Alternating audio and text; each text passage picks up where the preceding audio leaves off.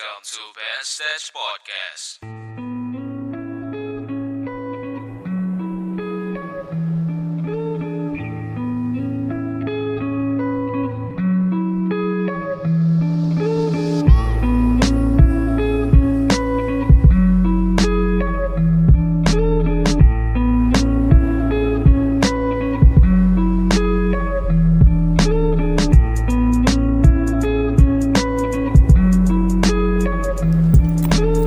What's good everybody, welcome back again to Band Status Podcast. Podcast yang akan membahas tentang self-development, isu-isu anak muda dan juga personal management.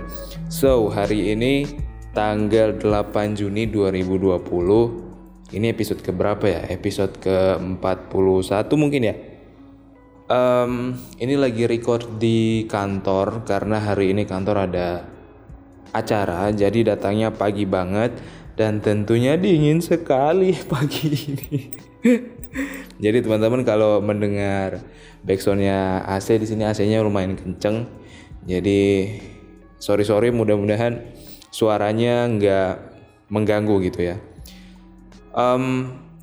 Kemarin saya mengikuti Karir Keras. Teman-teman kalau belum tahu, Karir Keras itu adalah kelas online yang dilaksanakan oleh Langit Langit Yogyakarta, yang biasanya topik-topiknya itu juga seputar tentang self development, kemudian manajemen, kemudian pengalaman-pengalaman dari orang-orang yang keren-keren gitu. Dari CEO kemarin, kalau saya ikutin kemarin kelas ada CEO. Jadi hari ini saya ingin membagikan hasil kemarin kelasnya karena menurut saya kelasnya itu sangat insightful sekali, kemudian banyak sekali manfaat di dalamnya, dan juga mungkin dengan adanya rangkuman ini bisa membuat teman-teman juga mendapatkan saripati dari pembahasannya. Jadi pembahasan kemarin itu tentang unleash your potential ya. Jadi gimana caranya kita untuk memaksimalkan potensi kita. Nah, yang disampaikan oleh Mas Satya dari CEO Konveri. Jadi Konveri itu semacam perusahaan yang bergerak di bidang sumber daya manusia, HR gitu ya, atau kita kenal sebagai HR gitu ya, Human Resource. Nah, Mas Satya ini baru berumur 30-an tahun itu udah menjadi CEO. Nah, that's why Mas Satya itu sangat menarik untuk dikulik ceritanya. Jadi di sini nggak akan panjang lebar. Jadi di sini saya akan menjabarkan beberapa poin yang menurut saya sangat penting dan sangat fundamental bagi kita, teman-teman, baik yang itu job seeker, kemudian teman-teman yang sekiranya sedang bekerja namun merasa stuck gitu ya, ataupun teman-teman yang sudah bekerja dan pengen lebih gitu. Pengen mendapatkan challenge yang baru. Jadi hal yang pertama adalah ternyata kemampuan seseorang dalam menghadapi masalah itu ada 3. Yang pertama, ketika seseorang mendapat suatu masalah gitu ya, atau respon kita terhadap sebuah kegagalan, yang pertama itu ada namanya quitters. Jadi quitters itu adalah orang-orang yang ketika mendapat masalah dan mengalami kegagalan, ya sudah, kamu keluar aja deh, soalnya udah gak bisa itu, pindah aja udah, langsung keluar. Itu untuk quitters. Kemudian ada campers. Jadi campers ini adalah orang-orang yang namanya orang campers ya, nge-camp. Jadi menciptakan sebuah suasana yang kemudian menjadi comfort zone-nya, kemudian dia nge-camp di dalamnya. Jadi orang-orang yang campers ini bisa menanjak cuman lebih lama karena itu tadi kurangnya explore. Jadi dia disebut sebagai campers. Kemudian yang ketiga nih, ada yang disebut sebagai climbers. Jadi orang-orang yang memiliki karakter seperti climbers itu ketika respon dia terhadap kegagalan justru memacu dia untuk mencari jalan keluar, untuk memacu dia mencari penyelesaian, sehingga apa respon dia terhadap kegagalan adalah cara dia untuk mengembangkan diri kita. Dan secara tidak sadar tentunya, kalau misalnya kita berhasil menyelesaikan sebuah masalah, kita akan tahu kan, oh masalah ini ternyata begini tuh, oh penyelesaian masalah ini nggak serumit apa yang dipikirkan. Nah, dengan harapan experience yang kita dapat, kita bisa menerapkan di permasalahan-permasalahan yang lain. So, kira-kira teman-teman masuk kepada quitters, campers, atau climbers, silakan tanyakan kepada diri Anda masing-masing. Kemudian beliau bilang seperti ini, it's okay not to be smartest, it's okay not to be greatest, but what makes you different from others. Jadi kita tuh kadang ya, saya pribadi pun kadang merasa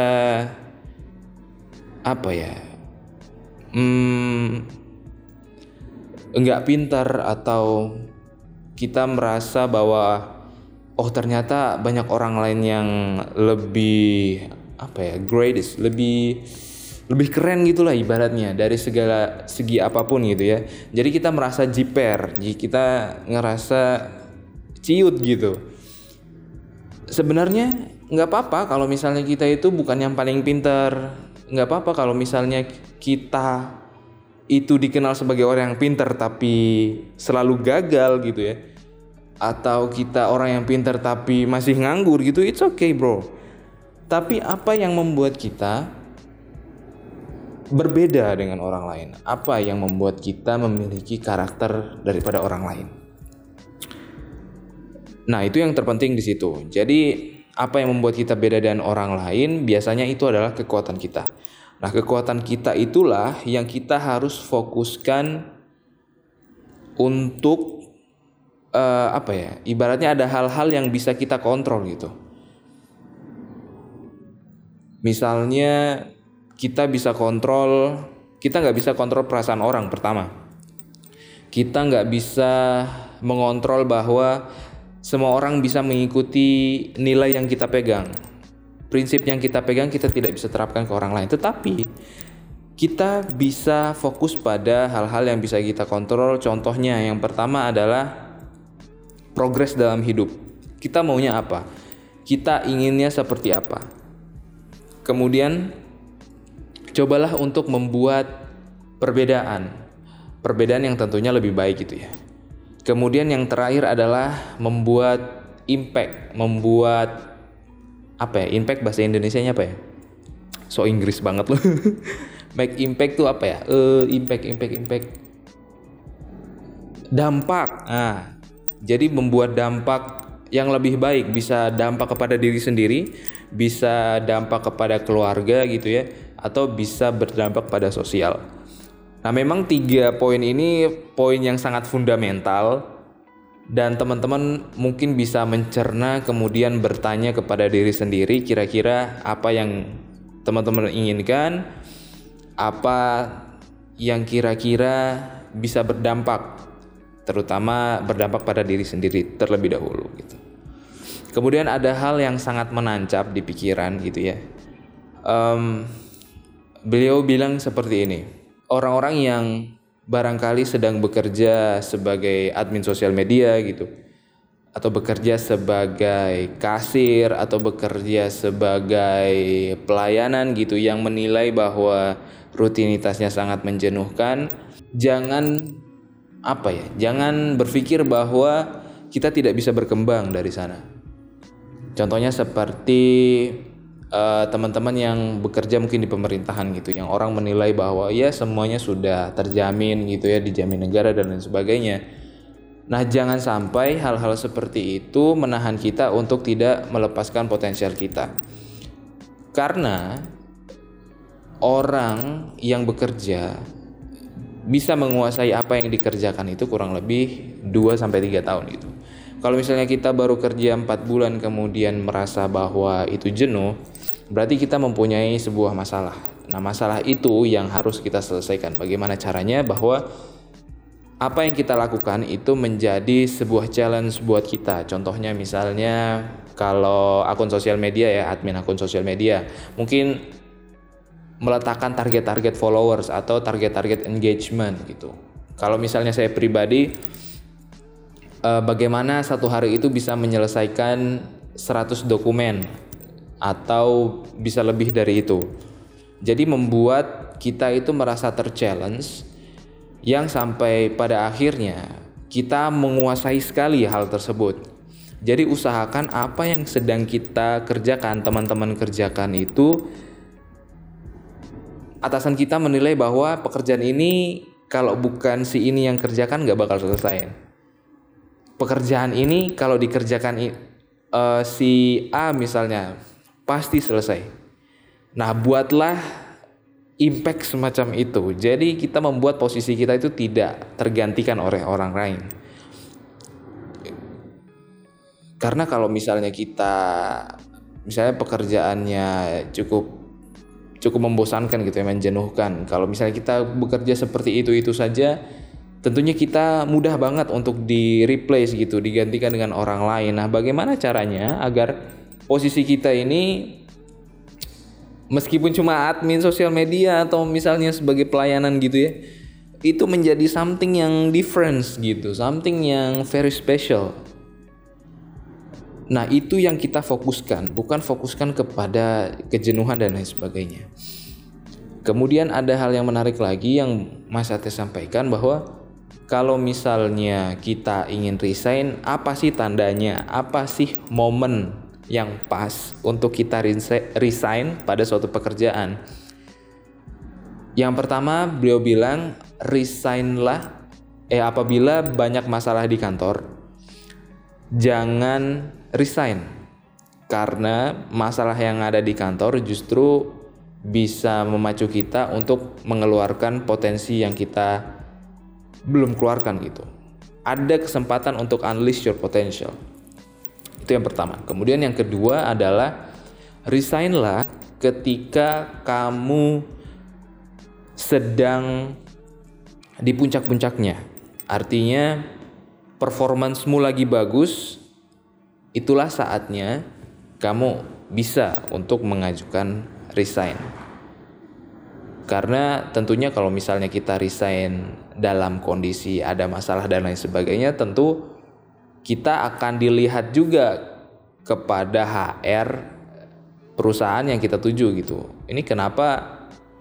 Biasanya kan HR nanya nih, pekerjaan kamu sebelumnya apa? Apa masalahnya di sana? Kalau masalahnya adalah masalah misalnya masalah kantor dan lain sebagainya, tentu semua kantor punya masalah gitu. Dan rekruter pun akan menjadi kurang yakin kepada kita, karena ketika kita diberi masalah justru kita lari gitu. Nah, itu yang berbahaya. Dan kunci atau langkah-langkah yang bisa kita lakukan untuk mengeluarkan atau memaksimalkan potensi kita, ada 3 prinsip yang Mas Satya sampaikan. Yang pertama adalah challenge. Kita men-challenge diri kita, kita men-challenge pekerjaan kita. Kita bisa mengukur kemampuan kita sampai mana. Bila perlu sampai kita benar-benar tidak mampu. Itu challenge. Kemudian explore. Coba berbagai macam hal. Ketika kamu menjadi seorang kasir, kamu juga bisa menjadi YouTuber misalnya, atau kamu seorang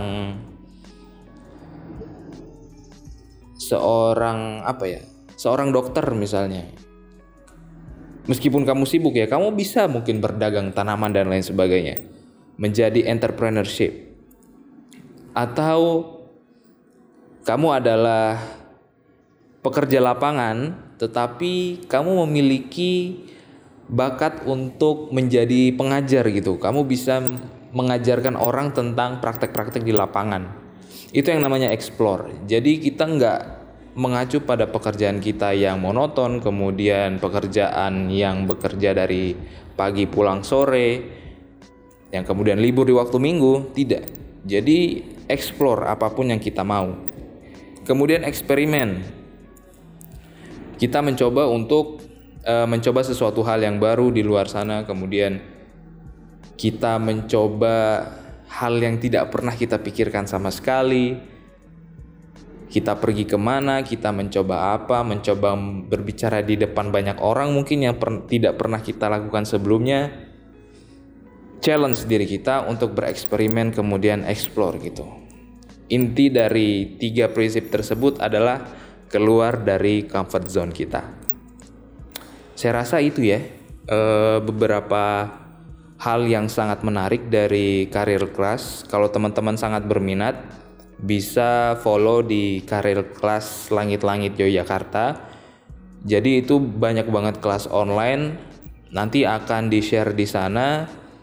Dan nggak nyesel sih, nggak pasti bakalan nggak nyesel karena keren-keren banget mentornya, kemudian materinya pun sangat insightful, berbobot. Dan nanti teman-teman tinggal pilih kira-kira suka topik yang mana gitu. Oke, segitu saja. Terima kasih sudah mendengarkan Band Status Podcast. Selamat hari Senin ya. Ini mudah-mudahan sore nanti udah di-up di Spotify. Dan saya Om Ben, take off position. Wassalamualaikum warahmatullahi wabarakatuh. Bye bye.